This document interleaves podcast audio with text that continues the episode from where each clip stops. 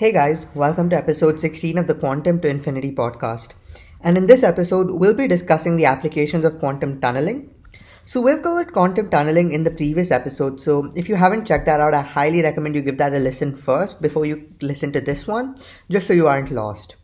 Okay, so with that out of the way, we can move to the applications. Just like the quantum Zeno effect, quantum tunneling has a lot of applications in the real world, and we'll be covering three important ones. The first one is nuclear fusion in stars. Without this weird principle of quantum tunneling, life as we know it wouldn't exist today. The temperature in the star's core is insufficient to allow atomic nuclei to overcome the Coulomb barrier and achieve nuclear fusion. Quantum tunneling increases the probability for penetration of the barrier, as a result, increasing the chances of a feasible reaction. The second is radioactive decay. Radioactive decay is the process of emission of particles and energy from an unstable nucleus of an atom to form a stable product. This is done via the tunneling of a particle out of the nucleus.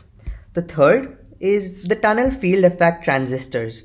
A research project has demonstrated field effect transistors in which the gate or channel is controlled via quantum tunneling rather than thermal injection, reducing gate voltage from roughly 1 volt to 0.2 volts and reducing the power consumption by up to 100 times.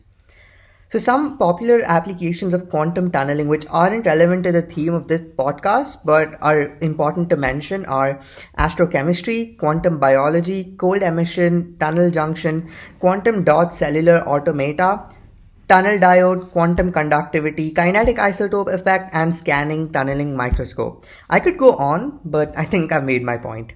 Quantum tunneling has many widespread applications ranging to various fields such as biology and chemistry. Though scientists haven't been able to make complete sense out of this phenomena just because it's relatively unknown, it's an integral part of our universe and it makes life exist the way that we know it today. Well, that's all for this episode, guys. I hope you enjoyed it. Stay tuned for more content and see you next time.